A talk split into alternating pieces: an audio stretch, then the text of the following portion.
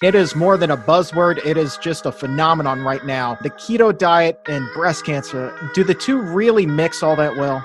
They don't. Eating a diet high in fat and cholesterol and low in complex carbohydrates is actually building up the disease toward life's biggest killers.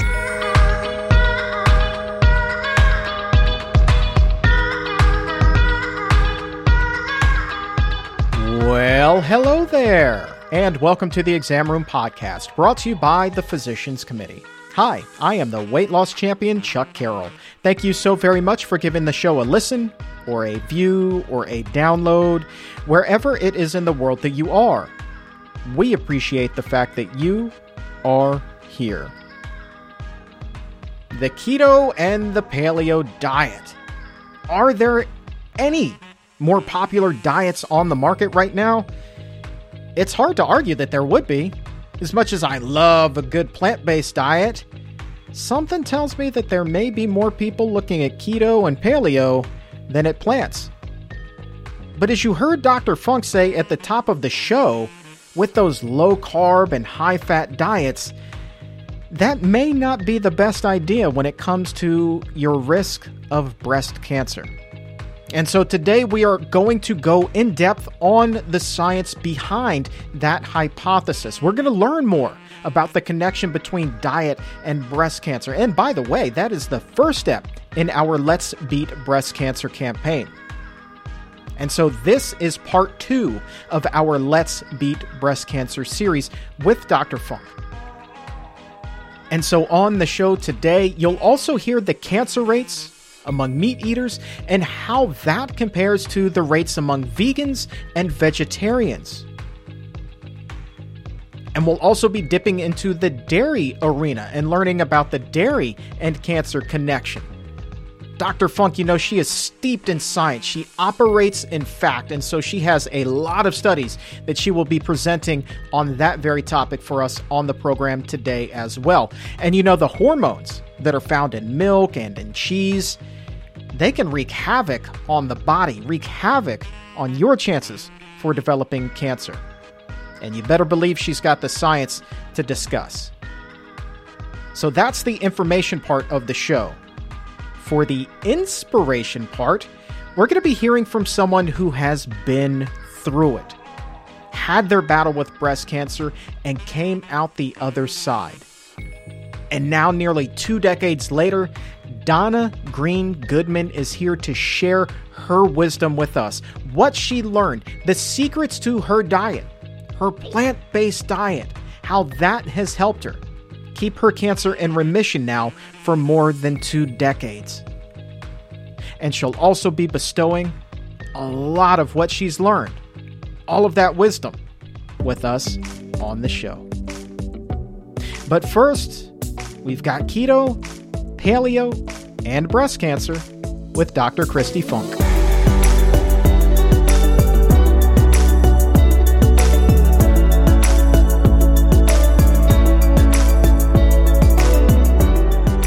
Continuing our Let's Beat Breast Cancer series here on the Exam Room podcast, brought to you by the Physicians Committee, joined again by the esteemed Dr. Kristi Funk. Dr. Funk, thank you again for joining us. Thanks, Glamour Boy. Glad to be back. I have so many guests on this show, and you are the only one that calls me Glamour Boy. I, I'm, God bless you. I'm the only one who sees you as you truly are.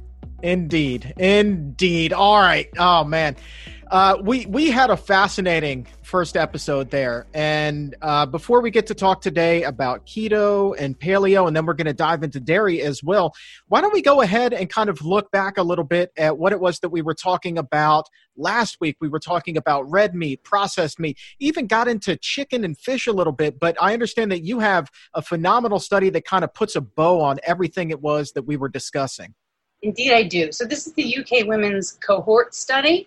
Uh, and what they did was they followed 35,000 women for eight years. And in those subsequent years, 1,850 breast cancers were diagnosed. This is extremely interesting to me because we have a comparison from meat eaters to no meat, vegan and vegetarian consumers. And this might not surprise you if you listened into last week. Those who ate meat versus those who didn't had an uh, increase of breast cancer by 41% for consuming red meat, an increase of 39% for consuming processed meat, and an increase of 22% for consuming chicken.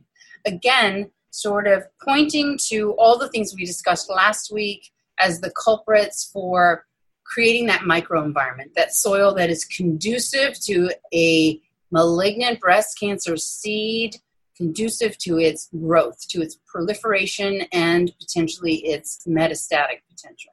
So, whatever we can do in our lives and our choices, particularly with diet and nutrition, but also with lifestyle factors, to mitigate those powers that be in that soil that cancer requires for it to multiply and divide and propagate and metastasize and ultimately threaten your life. You should be doing.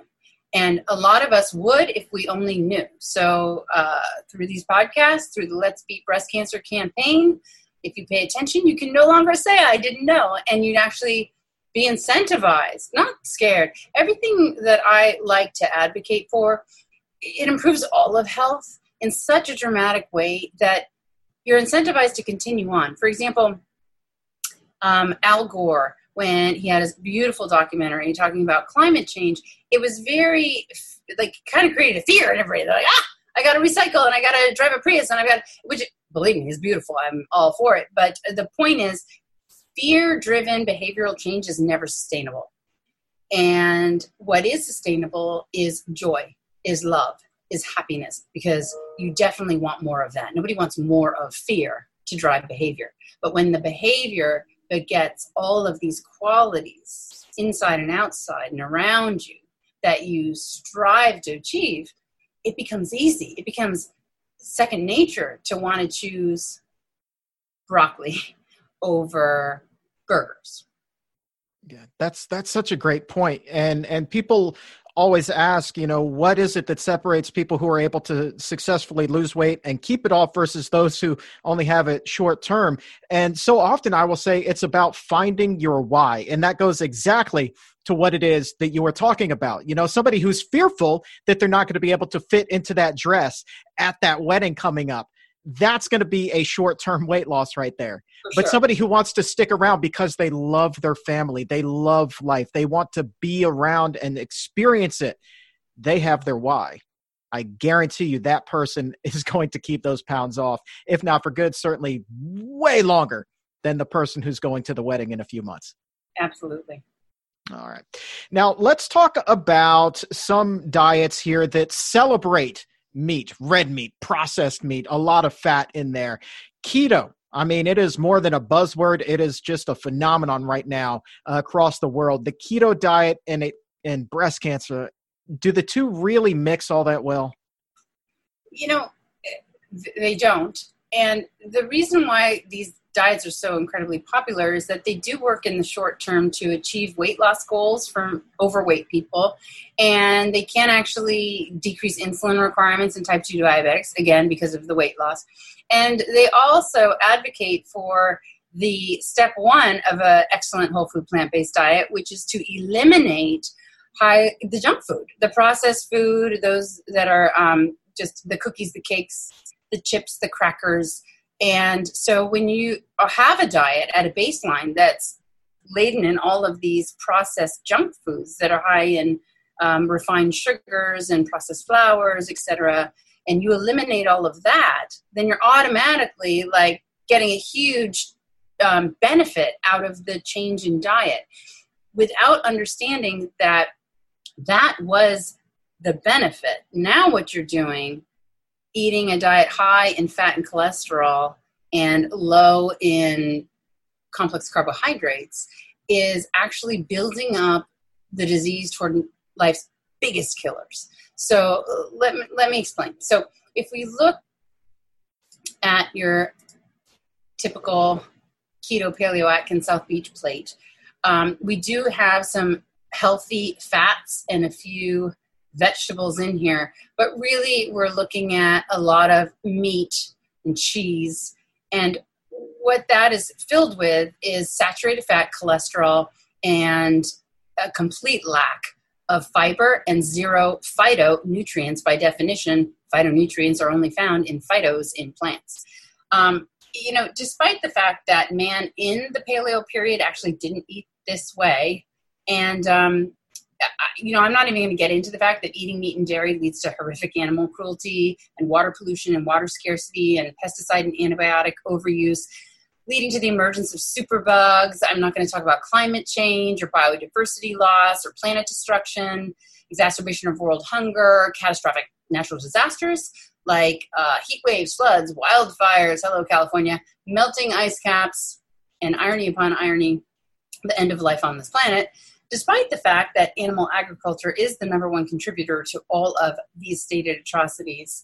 I'm not even going to say that any of that is a reason to avoid meat centric, uh, low carb diets like keto.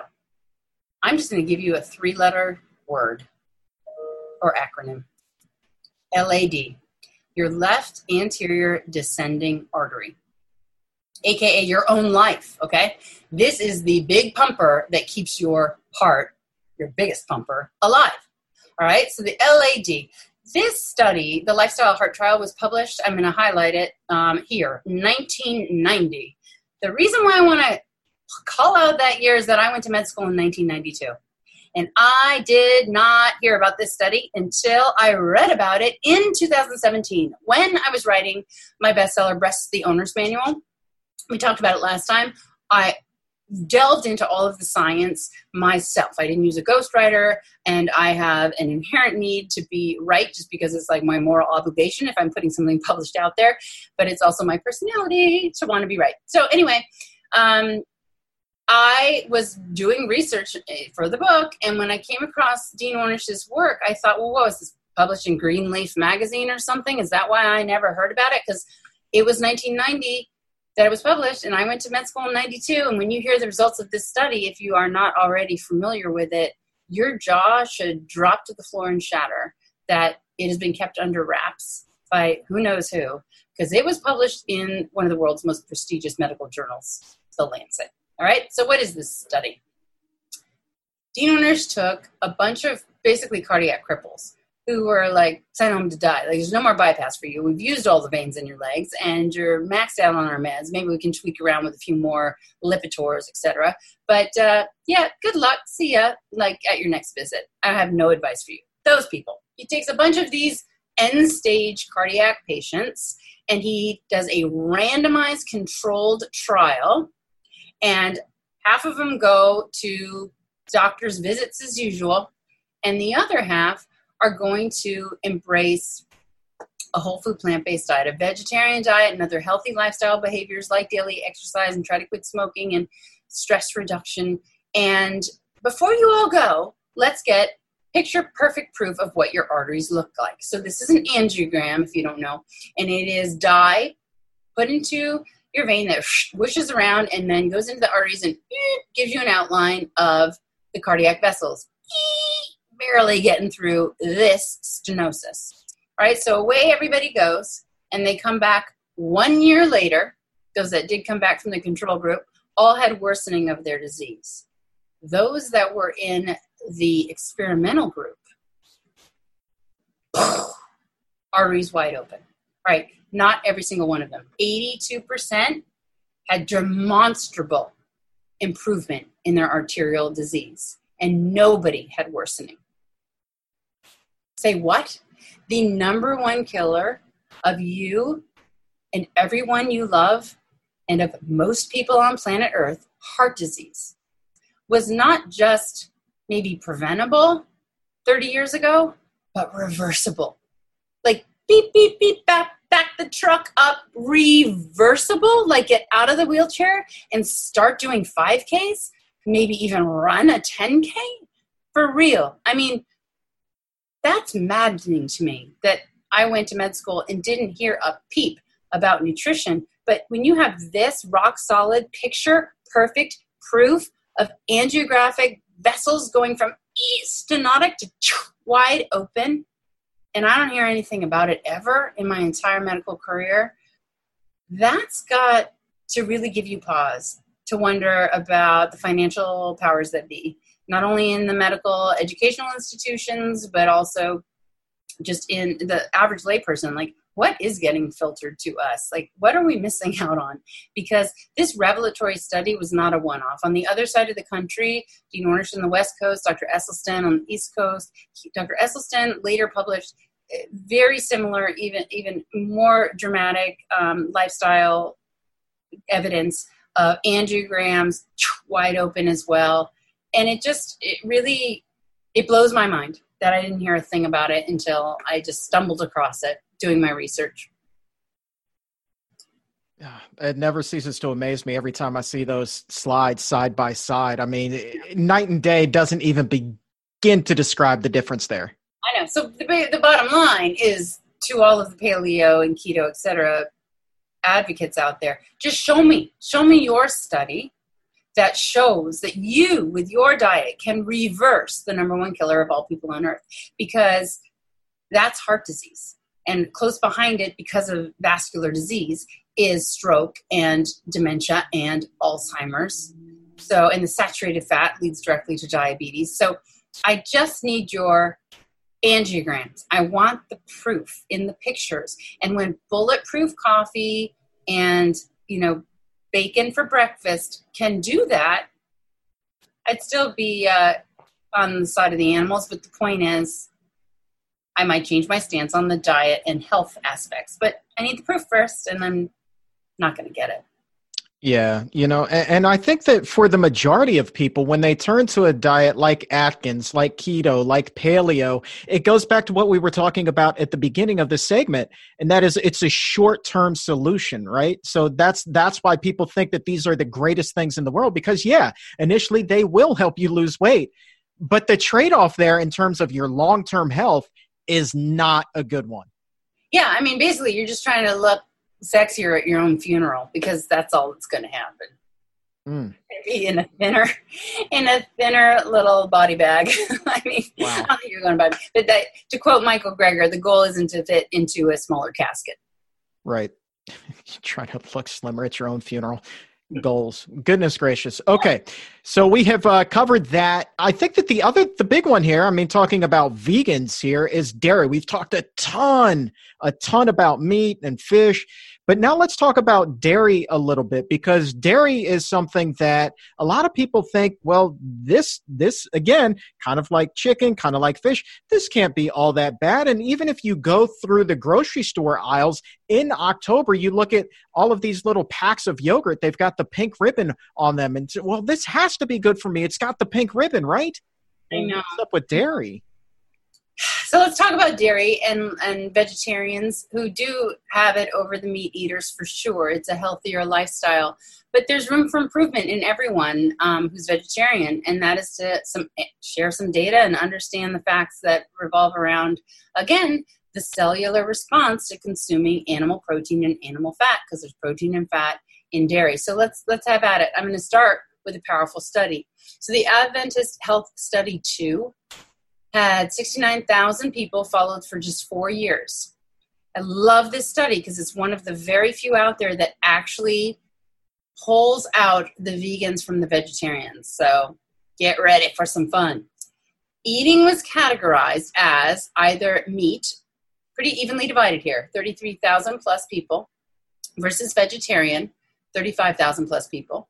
And over those just four years, we have almost 3,000 cancer cases that developed. 5% of them in men and 3.4, almost 4%, 3.8, almost 4% in women. All right. Versus meat eaters, the vegetarians had 24% less cancer. But can we do a little sub analysis and get better?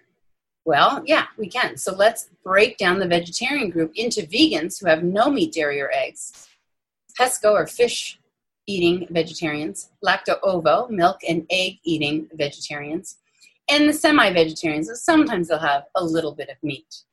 Interestingly, Vegans were the only subgroup to show a statistically significant drop in cancer, and it was a 34% drop in breast and gynecologic cancers relative to meat eaters.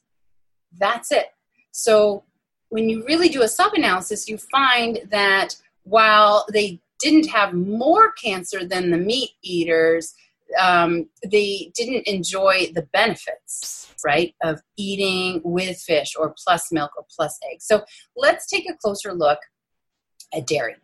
What's happening here? So dairy, people, people um, sometimes don't think about the full scope of dairy, right? They think milk. Oh, I don't drink milk. I don't drink milk. Uh, yeah, but do you have cheese like cheddar, Swiss, mozzarella, jack, goat cheese? Do you eat cottage cheese, cream cheese, cream? Any cream in your coffee? Uh, sour cream on your potato, ice cream, gelato, butter, yogurt. Uh, again, when I was diving into science to prove the way I ate, a frequent breakfast of mine would be non-fat plain Greek yogurt with a bunch of berries and some flax seeds. Like, see, I had, I had it like mostly going on, but every meal seemed to be contaminated, so to speak, with just a wee bit of animal protein or fat. Like my lunch, a big salad, like huge salad, but on top my sacred feta, which was my favorite cheese, and a little bit of salmon. Dinner, tons of vegetables, skinless, boneless chicken breast. Every meal just had to have that animal content, right? So I'm right there with you. It's very little, there's no judgment for me. And I'm very little, there's none because I was right there not that long ago until science changed me. So here we go, Jerry. The thing is, you think, you think as someone kind of wanting to demonize dairy, I would say there's all these hormones and it spikes IGF 1 and there's saturated fat and there's pesticide residues, there's antibiotics, there's aflatoxins, and that should lead to a proliferation of hormonally sensitive breast cancer cells. But on the other side of our scale, research shows that the calcium, the vitamin D, the butyrate, lactoferrin, conjugated healthy linoleic acid seems to sometimes, oftentimes, have a null effect on the negative aspects of dairy, such that when you look at the research um, objectively, it lands all over the place. You will find some studies that show an increase in breast cancer risk, others, quite frankly, a decrease, others, null effect because of this healthy connection between some of the pro- the inherent um, properties of dairy versus some of the negative ones. But let's take a little deeper dive. Low fat dairy doesn't seem to actually pose breast problems. It may pose other health problems, but I'm focused on your breast right now. Um, the saturated fat in full fat dairy definitely is about to raise your eyebrows. So think whole milk versus skim milk. In LACE, the Life After Cancer Epidemiology Study, there were almost 2,000 early stage breast cancers, followed for 11.8, almost 12 years. And what they found is that people who had one or more daily servings of high fat dairy versus those who had less than a half a serving of high fat dairy daily. Again, where's my vegan group? Boom! Almost a 50% increase in all cause mortality. Just from that wee bit of bit extra of full fat dairy. In fact, so this was 2013, but we have a study from this year, 2020, that looked at dairy, soy, and the risk of breast cancer, those confounded milks. And this was quite robust. Over 52,000 North American women were followed for almost eight years. And in that time, a thousand plus breast cancers developed. And if you compare the highest versus the lowest consumers of dairy milk, there was a 50% increase in breast cancer. But looking at just the median, and I like this because you know when you do extremes, you get to a nice like wow, shocking number, but that is not necessarily the majority. Almost by definition, it isn't right. You're if especially if it's a quintile, you're looking at the highest fifth versus the lowest fifth, but three fifths of people are in the middle, and maybe that isn't as wowing as a number. This is just the median intake. Like, hey, you have three cups of dairy milk, and I have three cups of soy milk. How we doing? Oh, I have soy 32% less breast cancer. Might want to change the milk in your coffee. All right, so I want to talk a little bit more about milk because this is interesting. Like, what is it about the milk?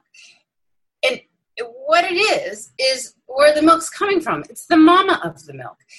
Unlike days of yore, and I'm talking 50 plus years ago, these are pasture fed little cows that, you know, the, the modern cows First of all, they themselves are mostly GMO cows. They're genetically modified organisms, modified to be big, fast, and to make lots of milk all the time. In fact, they continue. Think of, oh, wait, by the way, people.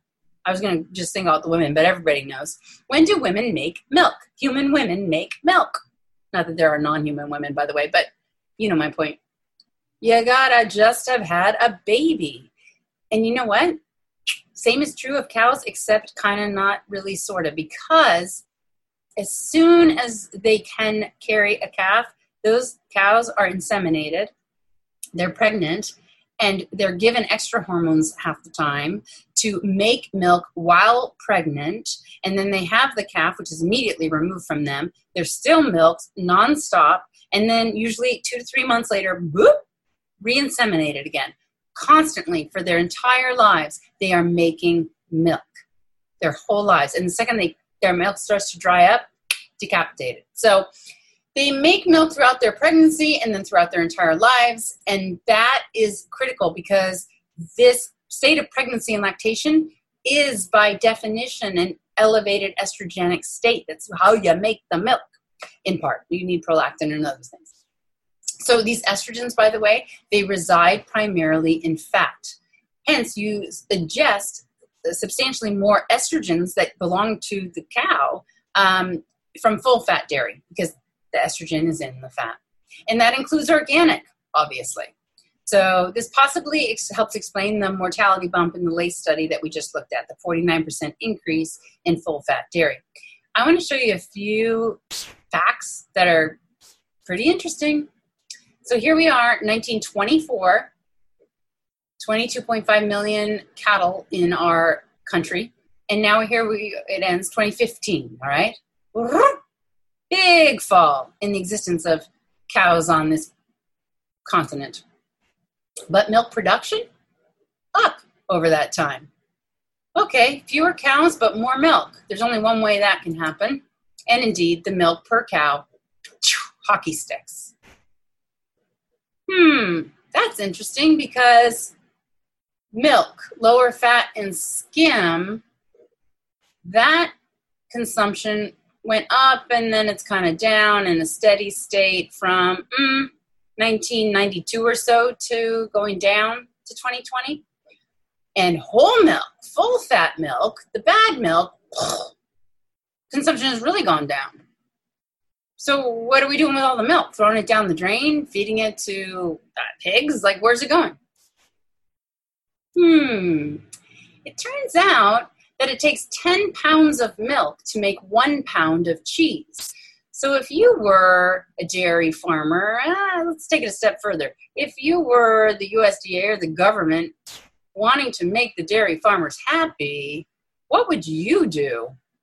You would turn all that milk that nobody apparently wants to drink anymore and make it into cheese. 1970 to 2010 and beyond, look at our cheese consumption. So that's what I think about dairy. And here's a really tidy thing for you to think about a list, tidy list. I love lists. I love checking them off. It makes me feel so like successful for the day. I'll make lists out of like nothing. Get up, check. Um, okay, so the uh, this is what I think about, and I think this is really helpful. I came up with this myself. I'm sure someone else has it. It's not that profound, but it's tidy. It, it, it brings you back to the point. To brings you back when you start to say like, well, I can have some five year age Gouda. I mean, it's quite delicious, isn't it? And a little salmon here or one hamburger. And, and you know what? At the end of the day, if you're eating totally whole food plant based, you're not wrong. A hamburger here, a salmon fillet there. I'd rather you're eating plant, plant, plants 80 plus percent of the time if you want some animal protein. There are many reasons to avoid it environmental and animal cruelty and your own health, but your health is probably not going to take that big of a hit. I just want to throw that out there that it's not a like all or none phenomenon. Every step you're making toward a better plant-based plate is a is a giant leap forward. But when people start to forget, when they ask me because they didn't see my uh, talk last week, uh, but chicken's okay, right? I want you to think about these five things. Or organic. Okay, so check number one in yellow is the answer to organic. The only check you get to avoid on this five check list is that you avoid by eating organic the contaminants and additives in the meat or the milk, okay? the pesticides and the glyph you know the glyphosate and all of that that comes from the GMO corn and soy feed that was then fed to the cow that was killed to make your burger or the milk that came from it and the antibiotics and the added hormones hormones. We'll talk about that later. I, i'm gonna i'm gonna save that one. Ooh i believe it's for our fourth week of conversations. Just put a pin in the word zeranol okay um, but here are the next four and this is what i think will help you help you when you're thinking it doesn't really make a difference does it? Okay if i eat organic it's fine. No it's not. Number one second check but number one the cellular response to eating that animal protein and saturated fat. We talked about it. It elevates estrogen, elevates growth hormones, increases inflammation, allows for angiogenesis, the birth of new blood vessels, to come to that little tiny little speck of a cancer that would have gone away if you didn't have its blood vessel. But darn it all, that meat and dairy just let it have its its little arterial route to get all of its nutrients to grow and divide and then boom, exit strategy through that same vessel. I mean, there's a whole host of very expensive drugs out in the westernized medical world, of which I'm a huge part. Uh, but I'm not trying to bash that. I'm just saying anti angiogenic drugs are all the rage because scientists understand that cancers need their blood vessels, but broccoli can get rid of it. I mean, for real, stay tuned. And at this uh, talk, I think we're going to give out some awards. If you were able to be a food that stomps out new blood vessel formation, you just might get an award. Just saying that to all the vegetables out there. All right. Number two, about despite organic, why you should do a double take at the meat on your plate. What's naturally in it? Cholesterol, saturated fat, heme iron, nitrates that become nitrosamines and nitrosamides that then become carcinogens coursing throughout your body. All right. The carcinogens from cooking. We talked about this last week. Heterocyclic amines, polycyclic aromatic hydrocarbons, PhIP. And then what's not in the meat? Most critically, fiber is not in one single animal anything ever. And you know what? I'm saying that, and some people are like, duh. I'm, I guarantee most of the listeners are like, okay, I was wondering. I was thinking maybe there was like like meat, like some meat out there might have some fiber. No, no, fiber is exclusively a plant-based thing.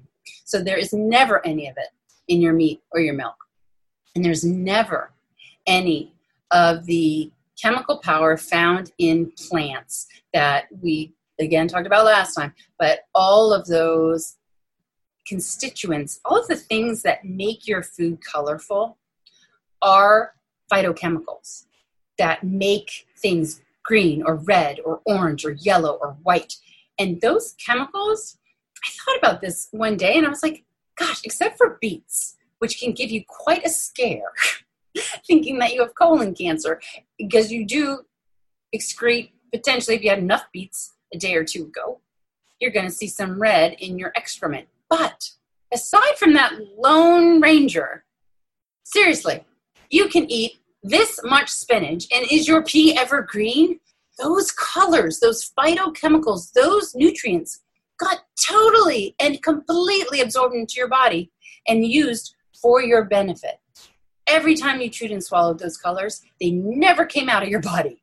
They stayed inside and they became your advocates, lowering estrogen, lowering growth hormone, lowering inflammation, boosting your immune system, bringing you health. So that's the checklist. And the inevitable next question from a carnivore is all right, where do I get my protein? And the answer is it's easy to get your protein from plants. You may not think of it at the outset because you're just so used to hearing the marketing messages around like you know eating meat for protein.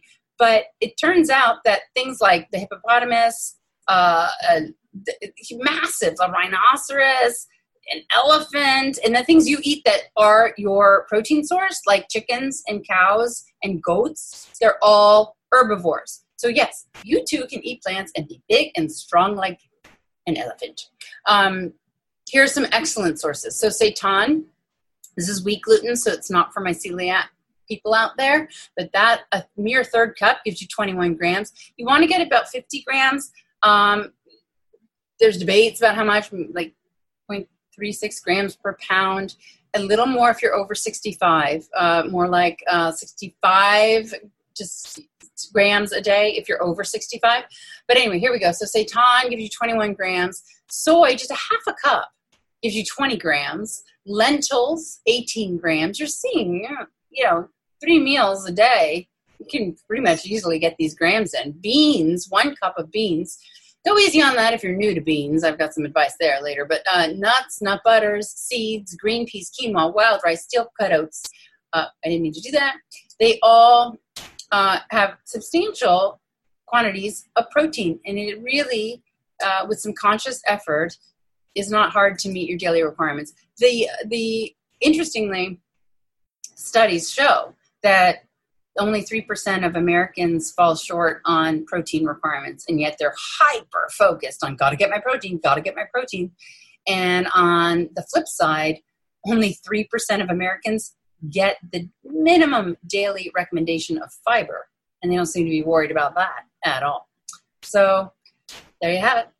Yeah, that's really interesting to me. It was uh, recently I was doing a show with Dr. Jim Loomis, and we got to talking about how just one out of every 10 Americans gets the recommended amount of fruits and vegetables in their diet. And so when you're looking at just one out of 10, and you know that that's a great source of fiber, that F word that you like so much, you know that we're just falling short. So when you quote a statistic like just 3% of people are getting enough fiber, does not surprise me in the least, sadly.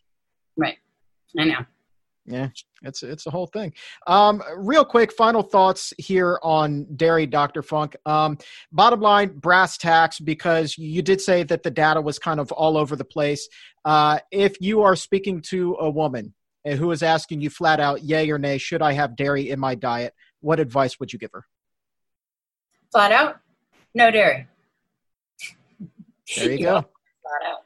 Uh, but yeah, the the there's no nutritional benefit to the dairy that you can't get from substitutes. Like people worry about, well, what about my calcium? There's tons of calcium in mixed greens, and there's calcium fortified soy milk.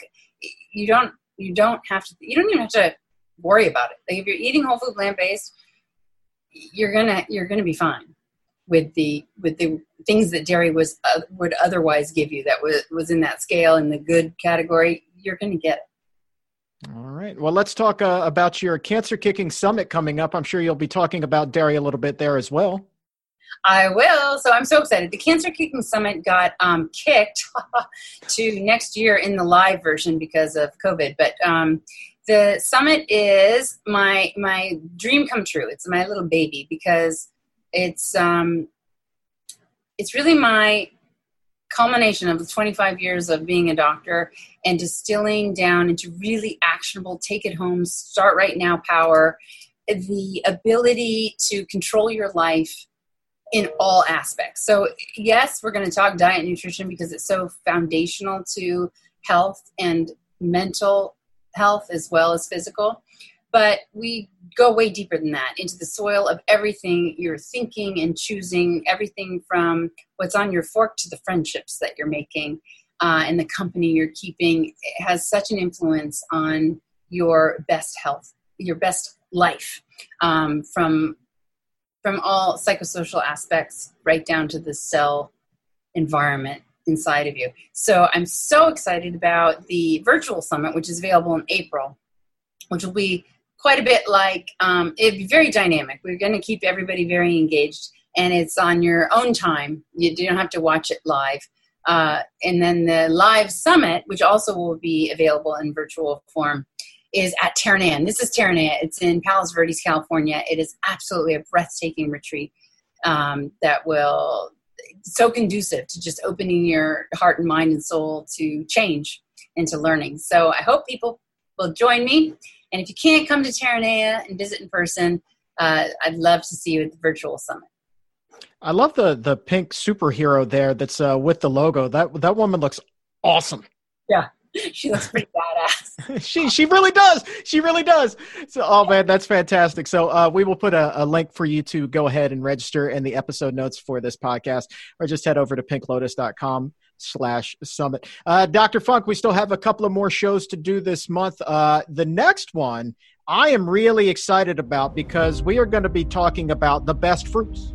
We are going to be talking about the best vegetables, the best seeds, the best nuts, the best legumes, the best spices, for goodness sakes. You have a whole lot of food that we're going to be talking about.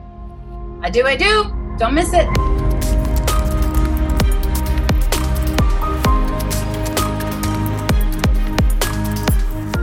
A quick footnote about the keto diet that I wanted to share and that is that many of the studies that tout the positive effects of the keto diet, of the paleo diet, a lot of those studies acknowledge that not much is known about their potential long term health implications.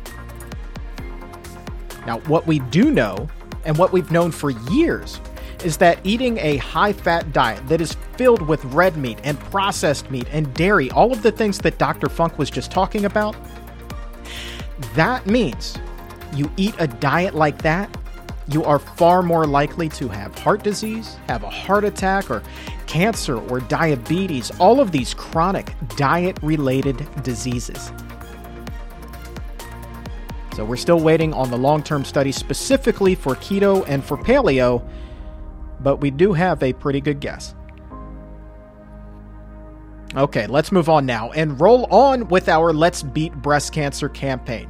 A recent guest on the Exam Room Live did, in fact, beat breast cancer, and now she is more than 20 years cancer free. But all those years ago, on that day, getting that diagnosis, it forever changed Donna Green Goodman's life and her quest now to find a healthier way, a way to live, it ultimately led her to a plant based diet. Two decades into remission, now she is sharing her powerful journey and what she has learned along the way.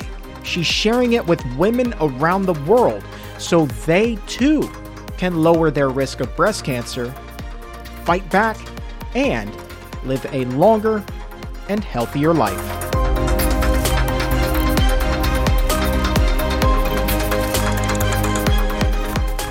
Thank you so very much for joining us today. Thank you for having me. I'm glad to be here. You know, when somebody said you got to get Donna on the show, I was like, okay, well let me let me look her up, see who it is. And then I saw your story. I was like, oh my goodness gracious, two decades. Like this this woman is a mover and a shaker. We have to get her on. So first of all, congratulations. I am so so happy for you. Thank you so much. Um, diagnosed in '96, and it shook my world and to be able to be here almost 25 years later is one of the greatest things in my life. What do you remember about the emotions of that day that you had received the diagnosis? Were you blindsided? Had there been a family history? There was no family history of breast cancer in my family at all. I did have a history of fibrocystic breast disease and fibroid adenomas and it had a um, fibroid adenoma removed, but my physician and I were watching another lump that grew and it acted the same way. So when we did a baseline mammogram as he recommended, nobody was suspicious that anything would come back. And then we started getting calls. We see something, there's some calcifications.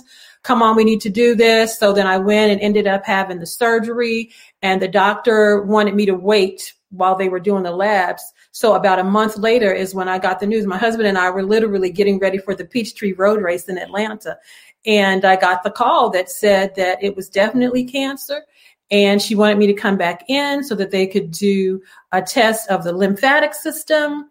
And when I got that information back later, you know, it's this is bad, Donna. We need you to do chemotherapy, a stem cell transplant, more chemotherapy, radiation, and then get on tamoxifen. So yeah, my world was just a little shaken.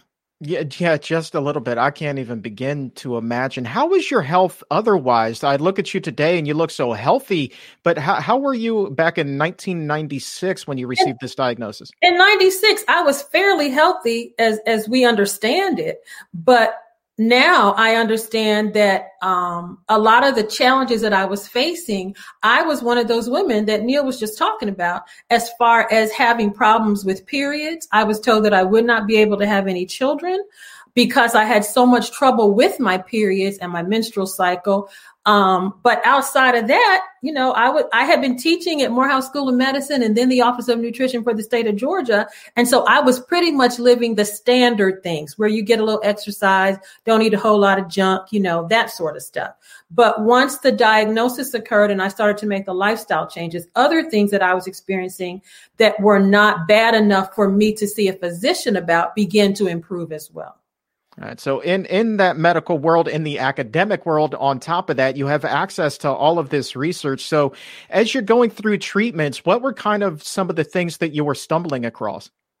Well, I I attended Loma Linda University where the Adventist Health Study was. So some of this information I was familiar with and and and that background made me make a different decision. I refused chemo and the stem cell and the tamoxifen because I understood the value of lifestyle choices to better health what I was learning was the detail about it relative to breast cancer. And there was a study that was being done at the National Cancer Institute by Herb Pierson that really interested me about the value of plant foods in the diet and how when you ate broccoli and watermelon and tomatoes, he was discovering that the phytochemicals inside of those foods literally would go through the bloodstream and morph out the cancer. And so I was excited about that and decided that I would do the radiation, but I was going to overhaul my lifestyle, including becoming plant based because I had been vegetarian all my life. I was lacto ovo vegetarian. And so to discover the impact of animal products on the diet was what helped me to make the jump to doing a plant based diet.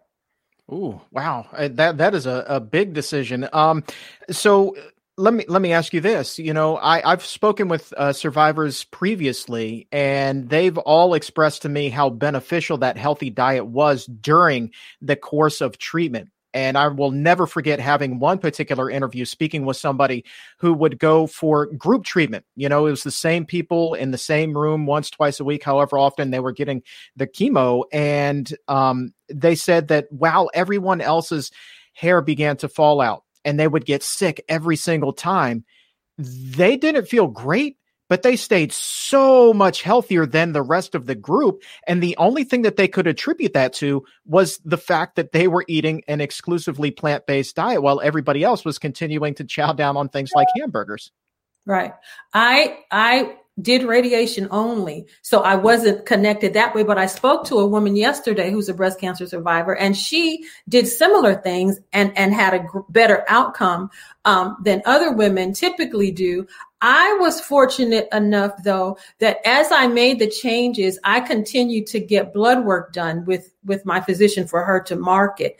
And at six months, I did the blood work and she said that things had gotten worse. So I was a little concerned, but I continued to do what I did. And at nine months, I asked to see the actual blood results, the lab results. And literally, what she had told me in December was a little different on the paper.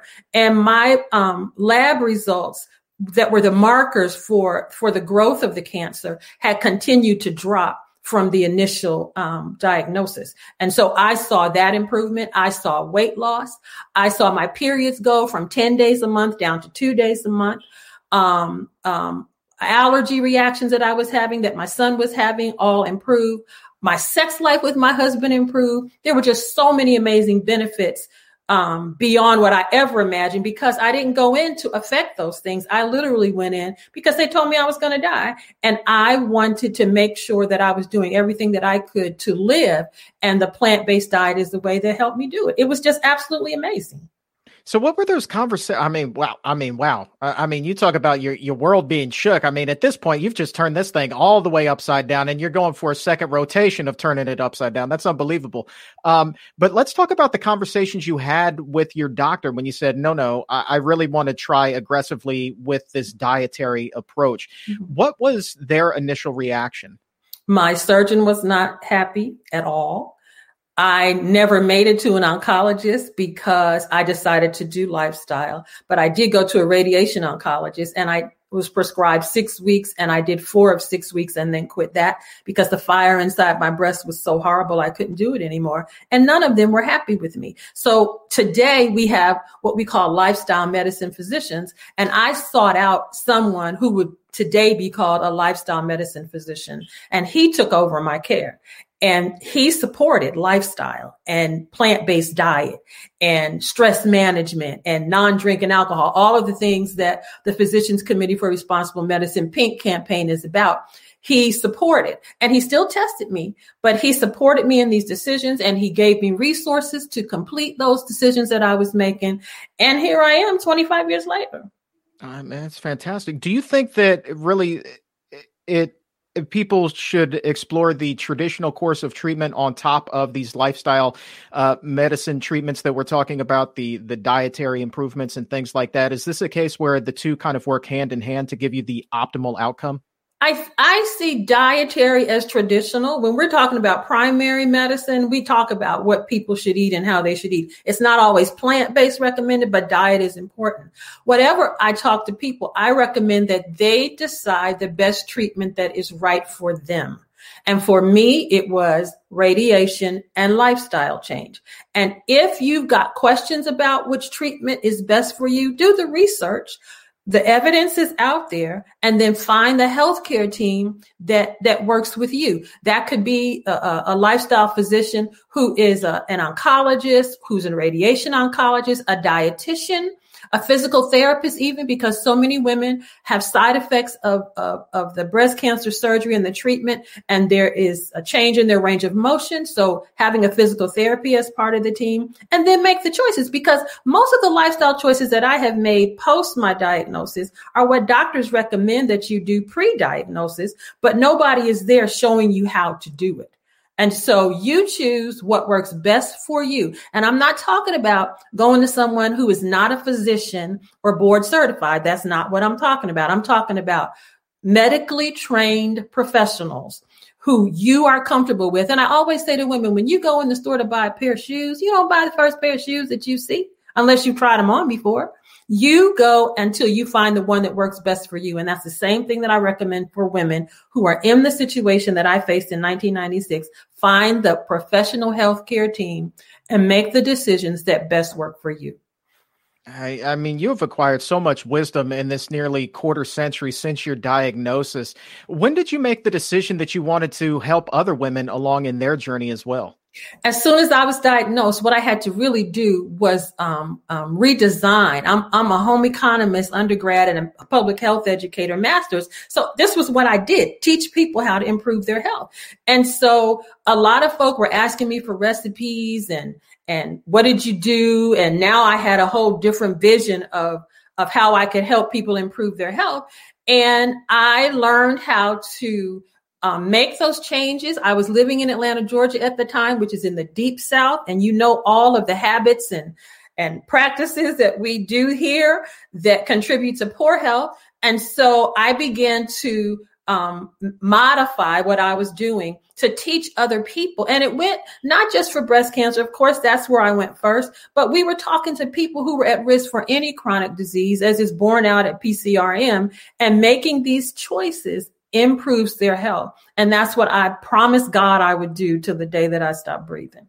That's phenomenal. And how receptive are people to these lifestyle changes? I mean, because I know for a lot of people, you know, a plant based diet, that can be like, oh my goodness gracious, you know, I, I, don't know about this. You know, I'm from the South as well. And if you would have mm-hmm. told me 10 years ago to yeah. like not eat meat, I'd have been like, I don't know what kind of hippie nonsense you're talking, but I want nothing to do with it. Exactly. Well, what I did was as a home economist, I used to cook food.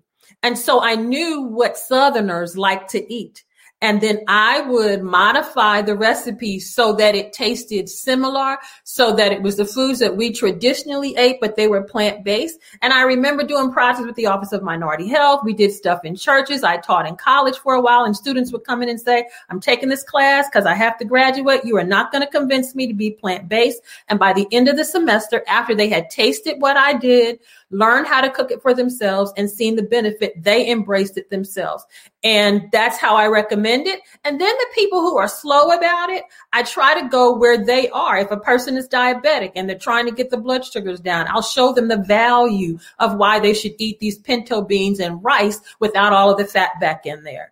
Um, if a woman is is a breast cancer patient like I am, I talk to her about the value of plant foods and bringing those hormones down to where they need to be.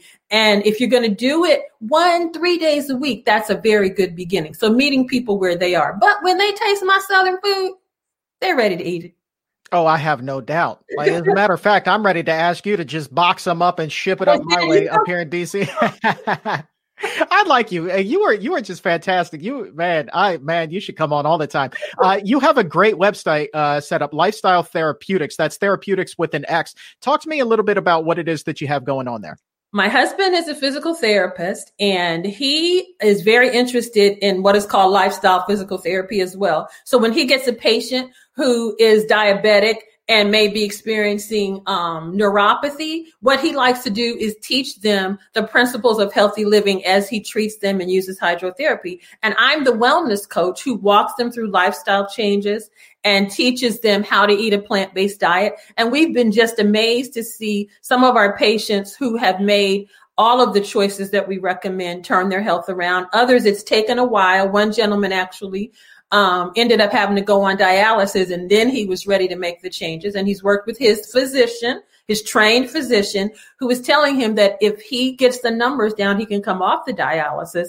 And so he is backing up the number of days that he has to go per week. And those are the joys that we get to see at our clinic doing that. I've written a couple books that have recipes in them and done a cooking show that we share with our patients as well.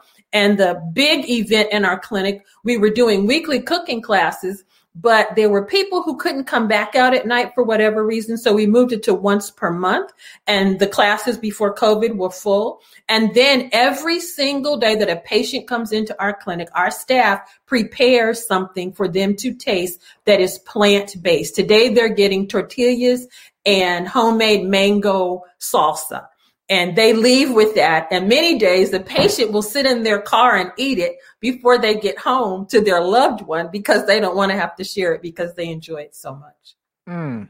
Mm-mm-mm. I will give you my address as soon as we wrap up here. That is that is fantastic. Uh, on Twitter and Instagram at still shouting. No G on that because you are the OG of beating breast cancer. Donna Green Goodman, thank you so very much. You are just like I said, just fantastic. Congratulations on all of your success and thank you for thank sharing you. your journey and everything that you've learned with so many women and impacting their lives as well. Thank you so much.